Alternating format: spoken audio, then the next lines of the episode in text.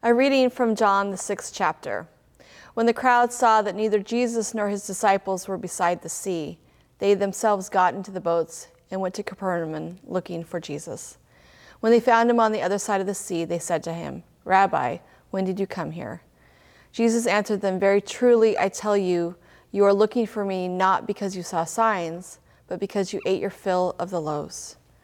Do not work for food that perishes, but for the food that endures for eternal life, which the Son of Man will give you. For it is the Son of Man that God the Father has sealed. Then he said to Jesus, What must we do to perform the works of God? Jesus answered them, This is the work of God, that you believe in the one whom God has sent. So they said to him, What sign are you going to give us then, so that we may see it and believe you? What work are you performing? Our ancestors ate the manna in the wilderness, as it is written. He gave them bread from heaven to eat. Then Jesus said to them, Very truly I tell you, it was not Moses who gave you the bread from heaven, but it is my Father who gives you the true bread from heaven. For the bread of God is that which comes down from heaven and gives life to the world. They said to him, Sir, give us this bread always. Jesus said to them, I am the bread of life. Whoever comes to me will never be hungry, and whoever believes in me will never be thirsty. The gospel of the Lord. Good morning, and grace and peace to you.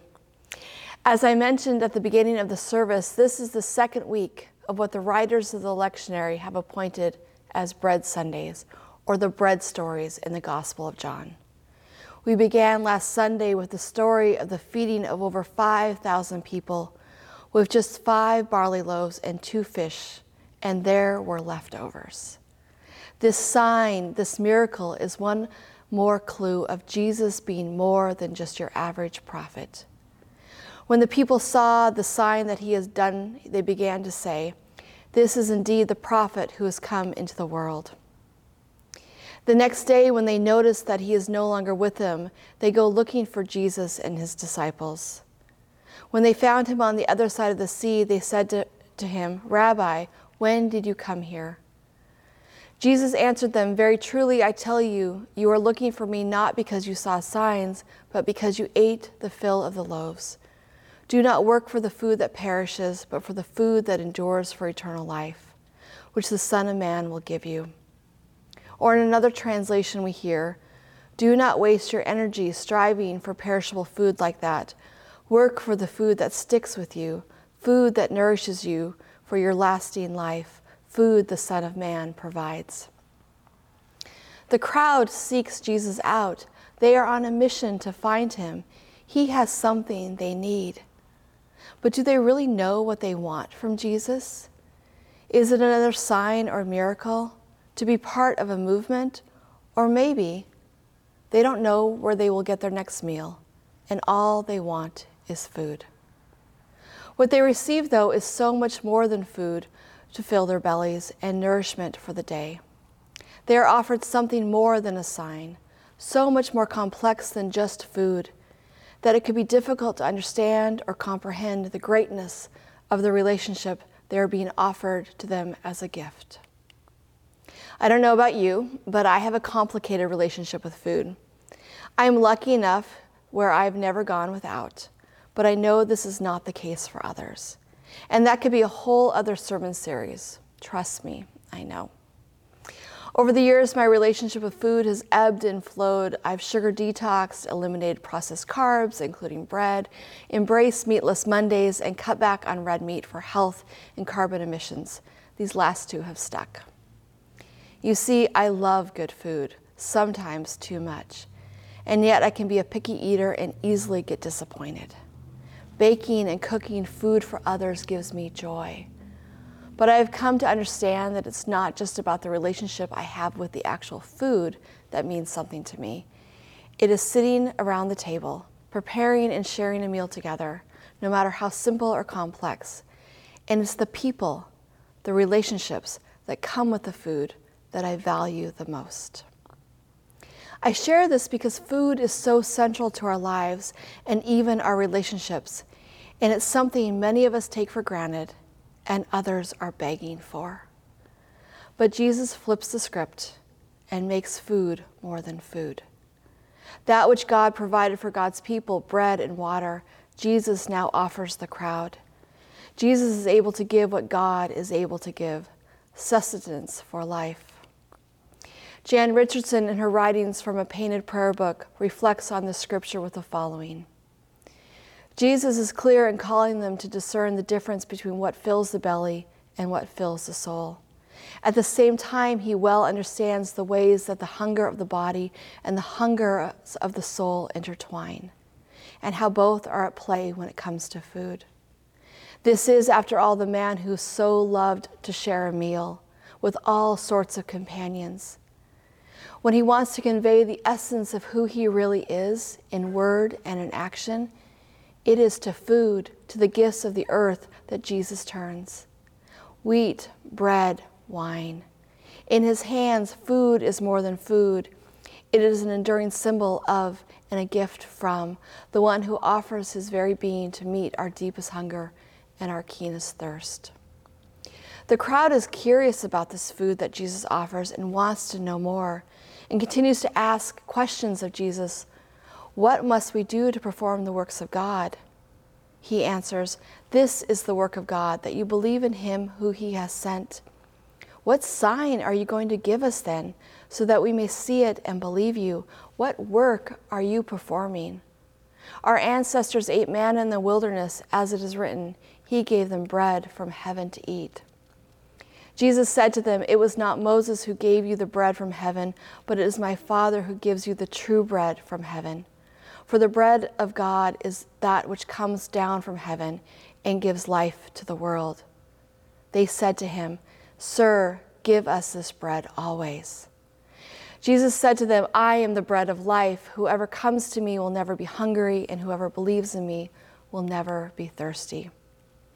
The food that Jesus refers to is himself. Jesus is the bread that fulfills all of our hunger and our thirst.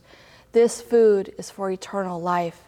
It's relational, it's ancestral, and it's more than a memory of something from the past. The bread of life is a gift, and there is nothing you need to do but to believe and to be open to what God is doing in your life and in the world. I am the bread of life, Jesus declares. In this first of seven I am statements found in the Gospel of John, Jesus affirms his relationship as someone of significance, more than a teacher, prophet, or king. Jesus gives those in the crowd who sought him out something more than a sign or a miracle.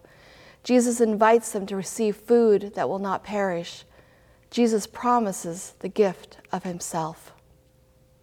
And while the crowd might not have might have thought they needed another sign or miracle, Jesus knew differently. To paraphrase the Reverend Otis Moss III of Trinity United Church of Christ in Chicago, the miracle of the feeding was not enough to sustain them, and the memory of the miracle was also not enough. God doesn't want you to live in the memory of what God does. God wants you to be fed every day so that we may walk with God every single day. This is not a one time event. And that's what I think Jesus was declaring when he says, I am the bread of life.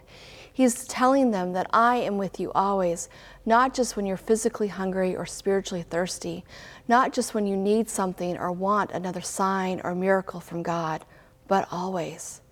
Because this relationship with God isn't temporary, Jesus is for life. Jesus reminds all who are gathered that God has been with them and at work in their lives and has been in relationship with them since the very beginning. God provided for their ancestors in the wilderness, as we heard in the readings from Psalm and from Exodus, and God would provide for them again. In the evening, the quails came up and covered the camp, and in the morning, there was a layer of dew on the camp. When the layer of dew lifted, there was a, there on the surface of the wilderness was a fine, flaky substance, as fine as frost on the ground. And they ask, What is it? It was bread from God, bread in a place where there could not be bread, since there were no grain fields and no bakeries in the wilderness. God had provided for them. God did not abandon them even when they forgot who had rescued them from the land of Egypt and from Pharaoh's rule. God met their needs with the gift of food, fulfilling their hunger both physically and spiritually. And God did this because God was in relationship with them from, from creation in the garden, through the story of Noah and the flood, the promises made to Abraham and Sarah, the comings and goings of the houses of Jacob, Esau, Ruth, and David. God was with them in Babylon, in the fiery furnace, and in the lion's den. God's with them then, and God is with them now at the shore of the sea. Speaking to Jesus as they questioned the work they needed to do to receive the food that does not perish, but leads to eternal life. And God is with us too even today. As human creatures created in God's image, we also hunger and seek for food that does not perish, but brings eternal life. Author, theologian, and civil rights leader Howard Thurman put it this way Deep is the hunger of the human heart and the human spirit. We hunger for justice and peace. We hunger for love and forgiveness. We hunger for signs and miracles, and yes, we even hunger for food, for food that nourishes, food that fulfills, and food that gives life, abundant and eternal life. We hunger for relationship with the one who died, rose again, and is the bread of life. And thankfully, we have been given this gift of food in Jesus, who boldly declares that I am the bread of life. Whoever comes to me will never be hungry, and whoever believes in me will never be thirsty. Jesus invites and opens this up to all of us through, the scriptures and at this table.